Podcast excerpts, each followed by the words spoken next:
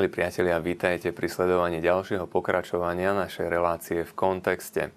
Dnes na posledný krát stretávame sa pri uvažovaní nad apoštolskou exhortáciou svätého otca Františka Amoris Letícia Radosť lásky. Budeme sa venovať jej trom záverečným kapitolám, ktoré pojednávajú o výchove detí, rozprávajú o irregulárnych situáciách, ktoré môžu nastať v manželstve a o rodinnej manželskej duchovnosti. Vitajte.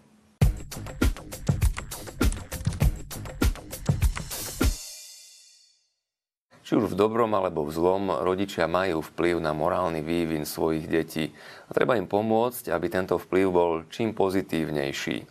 Neznamená to, že rodičia majú kontrolovať všetok priestor.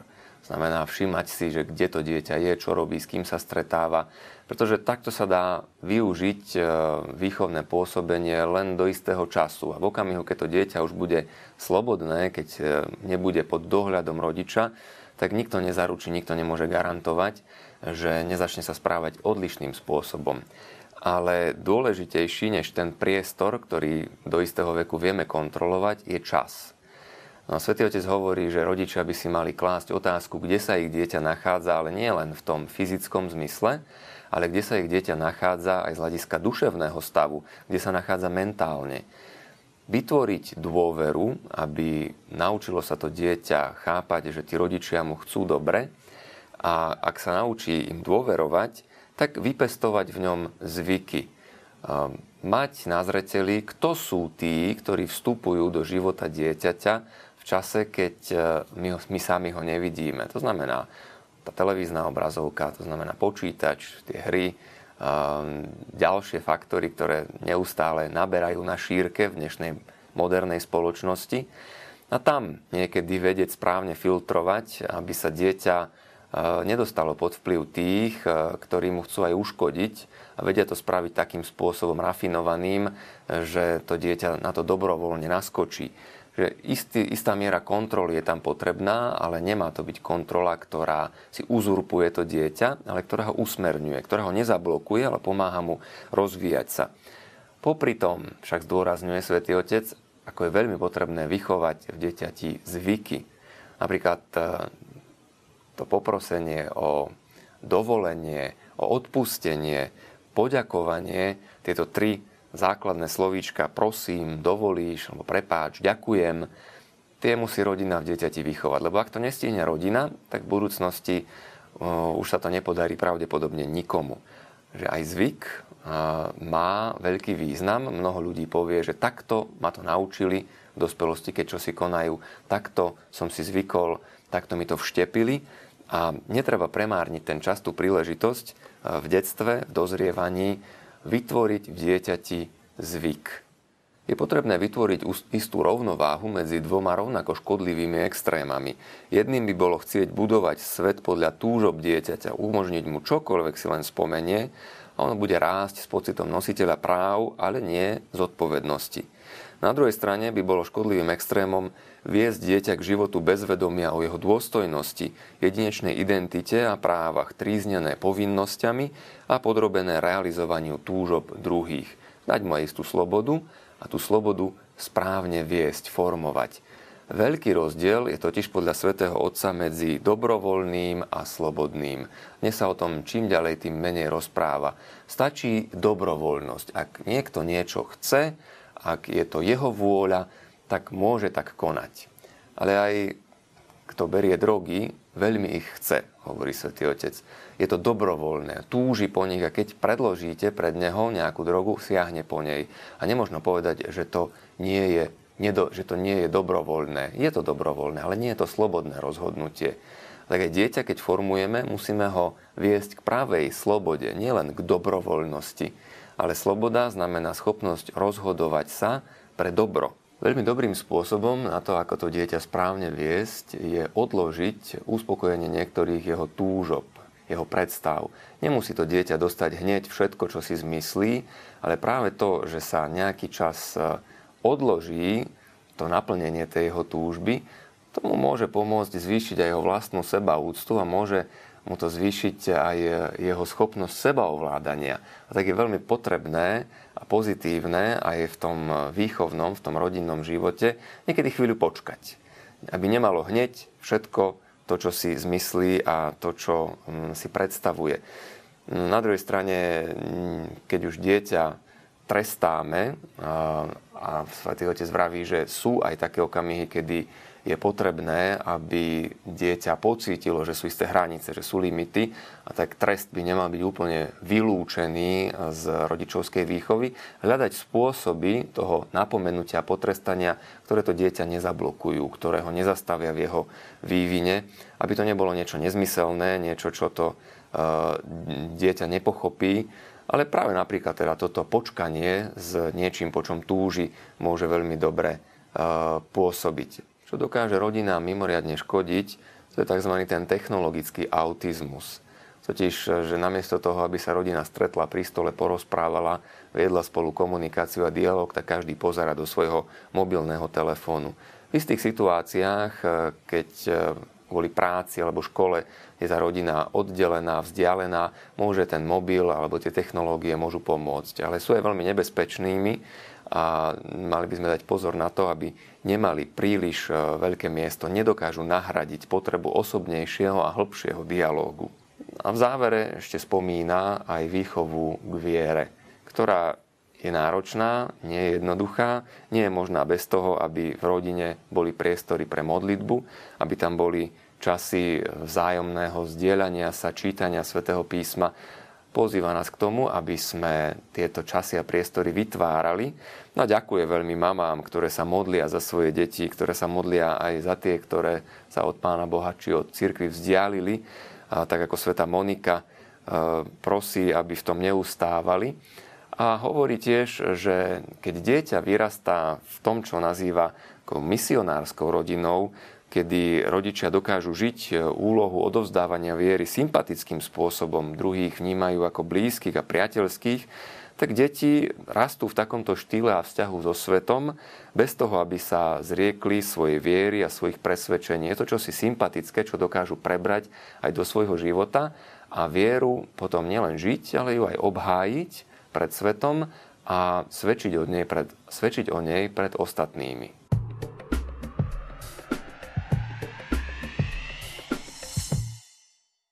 8. kapitola apoštolskej exhortácie nesie názov Sprevádzať, rozlišovať a integrovať krehkosť. Svetý Otec ju otvára obrazom polnej nemocnice, ktorý už mnohokrát predtým použil, aby naznačil to, že církev musí byť schopná pomôcť ľuďom aj v neštandardných situáciách, v ťažkých, krízových, priam bojových a nemôže ich nechať samotných, nemôže ich opustiť, aj keď ich e, momentálna situácia nemusí zodpovedať ideálu, ktorý im církev predkladá. Je zrejmé, že tu máme ideál kresťanského manželstva, ktorému dobre rozumieme. Pápež vraví, že toto manželstvo je odrazom spojenia medzi Kristom a jeho cirkvou. Naplno sa, tam, naplno sa uskutočňuje v spojení medzi jedným mužom a jednou ženou, ktorí sa jeden druhému navzájom darujú vo výlučnej láske a v slobodnej vernosti. Sú si verní až do smrti, otvárajú sa pre odovzdávanie života, zasvetení sviatosťou, ktorá im poskytuje milosť, aby sa stávali domácou církvou a kvasom nového života pre spoločnosť. Ale toto nie sú jediné formy spolužitia, ktoré vidíme v našej spoločnosti. Toto je ideál. Okrem toho, pripomína František, sú tu aj spojenia radikálne protirečiace tomuto ideálu a zase niektoré iné, ktoré ho uskutočňujú aspoň čiastočným či analogickým spôsobom. Ak nie je možné napomáhať tým spojeniam, ktoré sú radikálne odlišné, iste je potrebné doprevádzať tie, ktoré sú aspoň analogické alebo čiastočné.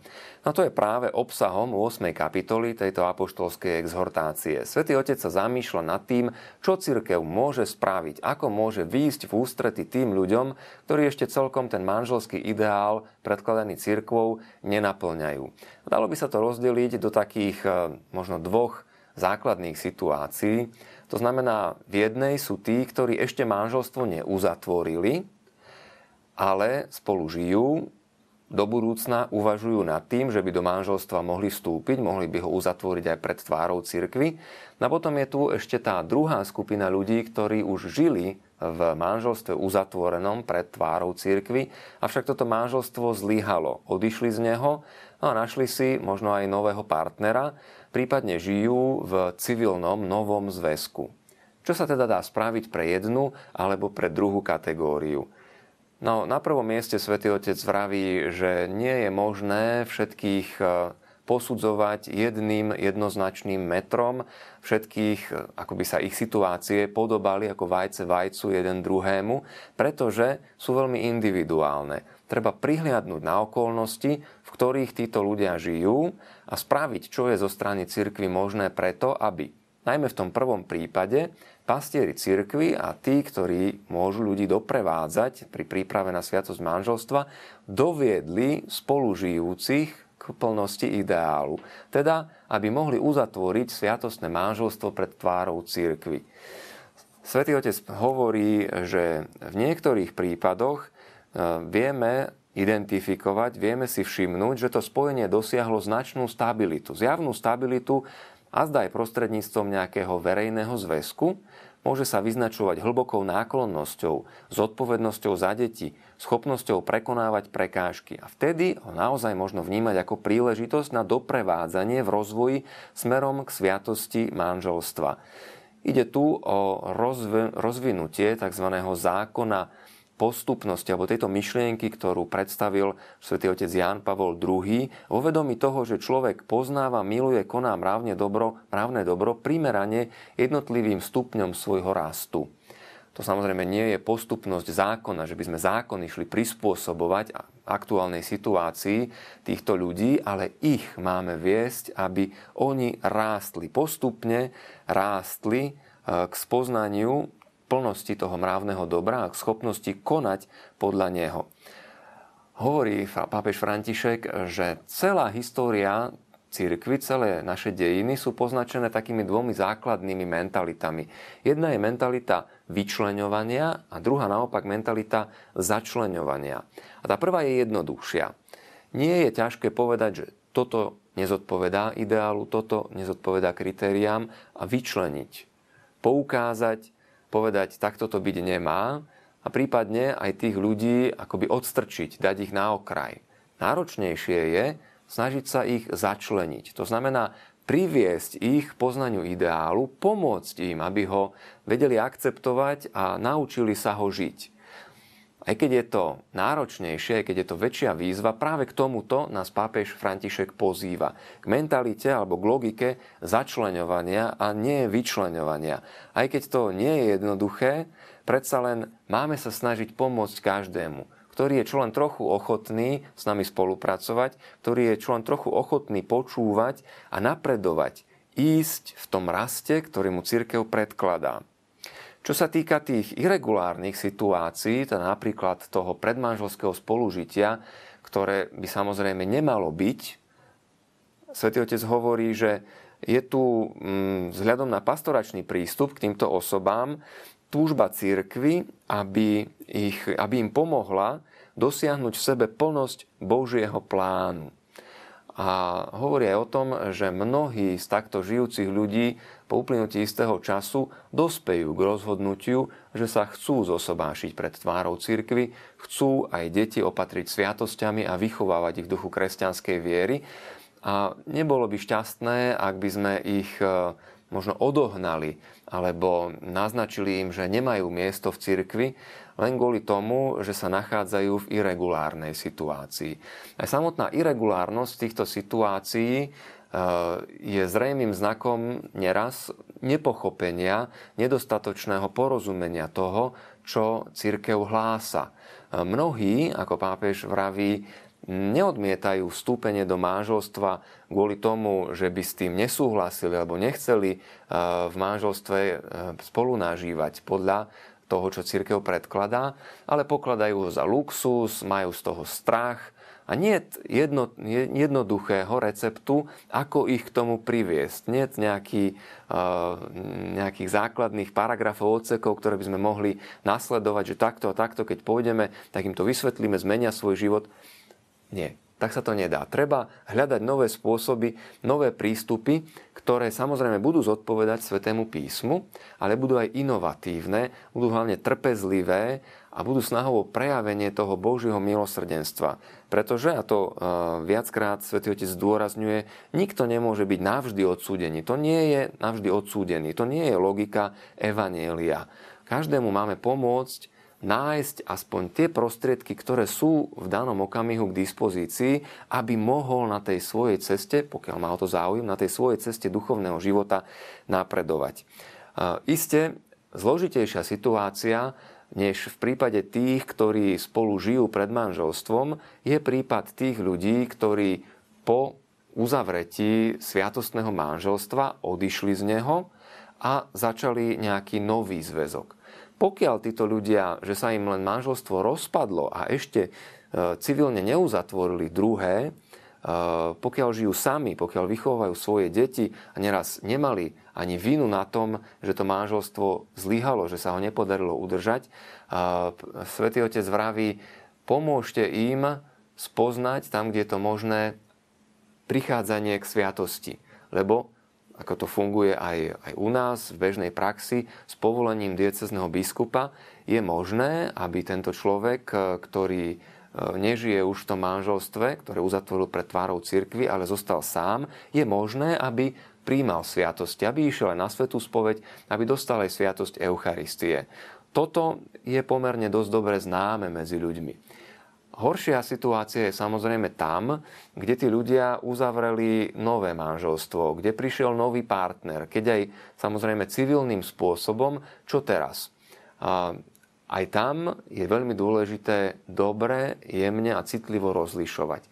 Nedá sa zdá v kontexte tohoto nášho programu a času, ktorý je nám vyhradený, rozobrať všetko dopodrobna, ale dôležité je uvedomenie, ktoré pápež orientuje najmä na katechizmus katolíckej cirkvi, že pripočítateľnosť toho hriechu, v ktorom akoby objektívne tí daní ľudia žili, že teda opustili manželstvo, žijú v novom, círke, nie cirkevnom, ale civilnom zväzku, že tá pripočítateľnosť môže byť rozličná. O tom veľmi podrobne hovorí katechizmus katolíckej cirkvi. Nie každý sa nachádza v rovnakej dispozícii, čo sa týka jeho chápania, jeho vedomia, jeho duchovného života.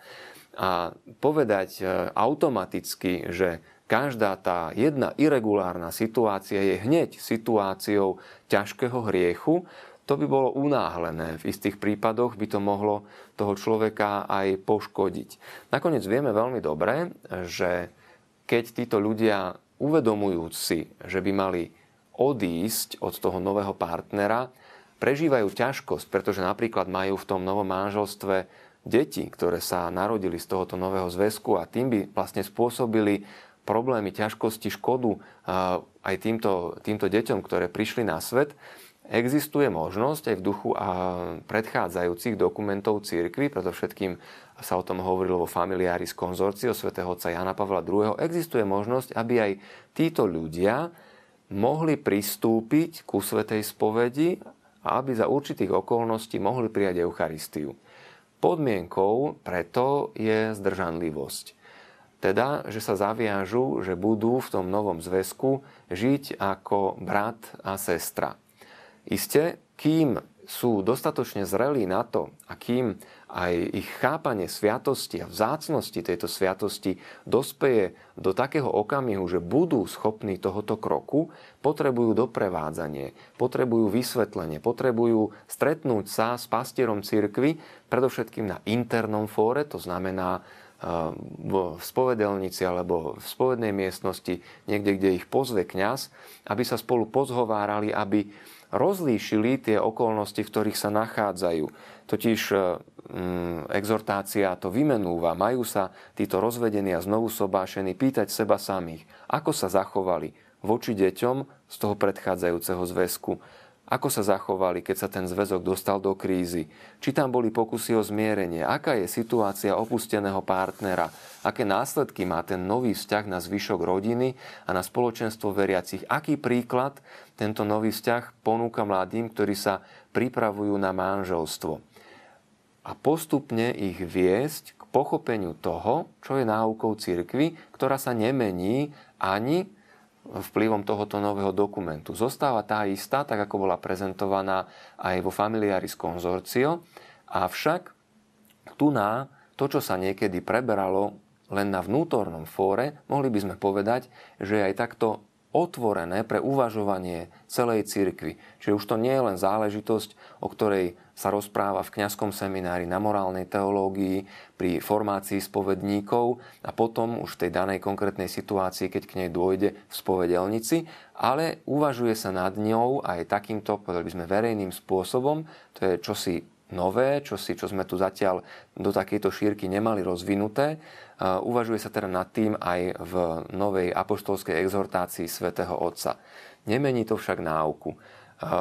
Ten obraz, ktorý máme pred sebou v Noémovej archy, použil prefekt kongregácie pre náuku viery, kardinál Miller, na to, aby vysvetlil, aby dal taký interpretačný kľúč jednotlivých pápežových vyjadrení v mm, tejto 8. kapitole hovorí, že Noé pozýval všetkých do tej archy a rovnako teraz Svetý Otec akoby snaží sa ešte otvoriť aj všetky okná na tej úvodzovkách povedané lodi církvy a vyhodiť to záchranné lano každému, kto má záujem. Poď, priblíž sa, snaž sa dostať čím bližšie k sviatosti, takým spôsobom, ako ti to je možné.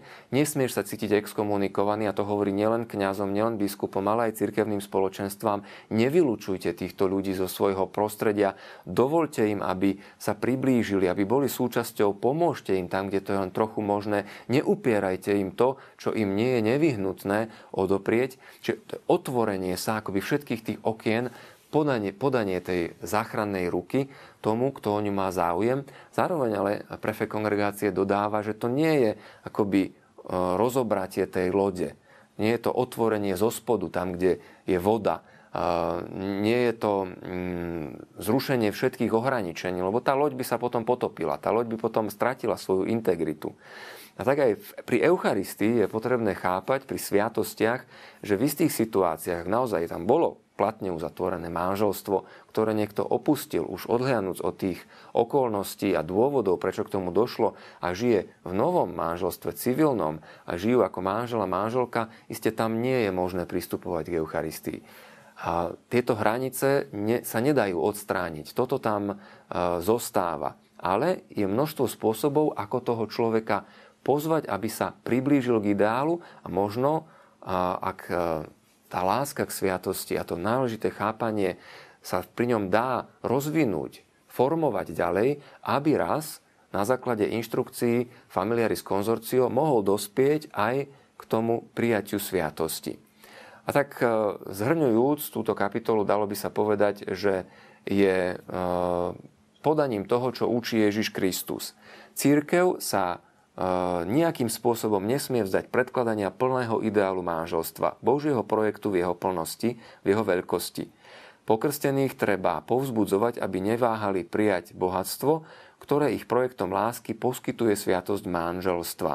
A my nemôžeme predkladať niečo menej, než nám predložil Kristus. Tento ideál musí byť zachovaný. A dôležitejšie než pastorácia zlyhaní, pápež počiarkuje dnes pastoračné úsilie na posilnenie manželstiev, aby sa zabránilo rozpadom, aby sa zabránilo rozchodom. Ale je tu zároveň aj toto pozvanie. Pozvanie pre veriacich, aby prišli, porozprávali sa so svojimi duchovnými pastiermi, uvažovali nad tým, čo sa v ich konkrétnej situácii dá spraviť a pozvanie pastierov, aby načúvali s náklonnosťou a pokojom, úprimnou túžbou vstúpiť do srdca drámy tých osôb a pochopiť ich uhol pohľadu, aby im pomohli lepšie žiť a spoznať ich miesto, ktoré majú v cirkvi.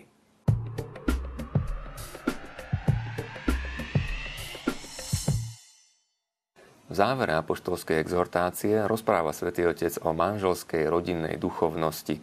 Vraví, že rodinné spoločenstvo je opravdivou cestou posvedcovania v bežnom živote a cestou mystického rastu, prostriedkom pre intímne spojenie s Bohom. Ak je rodina schopná sústrediť sa na Krista, na tú nazareckú rodinu a ich kontemplovať, na nich sa pozerať, tak práve tam dokáže nájsť veľké zdroje pre duchovné posilnenie. Samotný pán Ježiš, ktorý bol opustený, ktorý pre nás niesol kríž, pomáha nám, aby sme v ťažkých chvíľach dokázali napredovať, aby sme nezastali na ceste. Jeho vzkriesenie je takisto zdrojom radosti, že byť s Bohom, s Ježišom Kristom spojený tak v ťažkostiach, ako aj v radostiach. No byť spojený s tou nazareckou rodinou, pohliadať často práve na tento vzor, na tento ideál a snažiť sa ich nasledovať. Rodina prežíva svoju osobitnú duchovnosť ako domáca církev a zároveň ako bunka životne dôležitá pre premenu sveta. A táto nazarecká rodina je nám skvelým vzorom. Svetý Otec skončí krásnou modlitbou práve k Svetej rodine, ktorou by sme sa mohli na záver aj dnes rozlúčiť. Ježiš, Mária a Jozef, vo vás kontemplujeme jas skutočnej lásky. Vám sa plný dôvery zverujeme. Svetá nazarecká rodina, urob aj naše rodiny miestami spoločenstva a večeradlami modlitby autentickými školami Evanielia a malými domácimi cirkvami. Svetá nazarecká rodina, nech v rodinách už nikdy viac nie príhod násilia, uzavretia či rozdelenia. Nech sa každému, kto bol zranený alebo pohoršený, pohotovo dostane útechy a uzdravenia. Svetá nazarecká rodina, daj nech si všetci uvedomíme svetý a neporušiteľný charakter rodiny, jej krásy v Božom pláne. Ježiš, Mária a Jozef, vypočujte nás, a vyslyšte našu prozbu. Dané pri svetom Petrovi v Ríme počas mimoriadného jubilea milosrdenstva 19. marca, teda na slávnosť svätého Jozefa v roku 2016, v 4. roku pontifikátu pápeža Františka.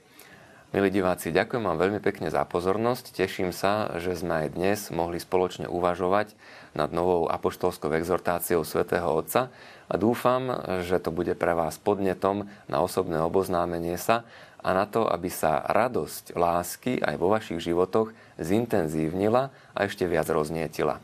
Dovidenia.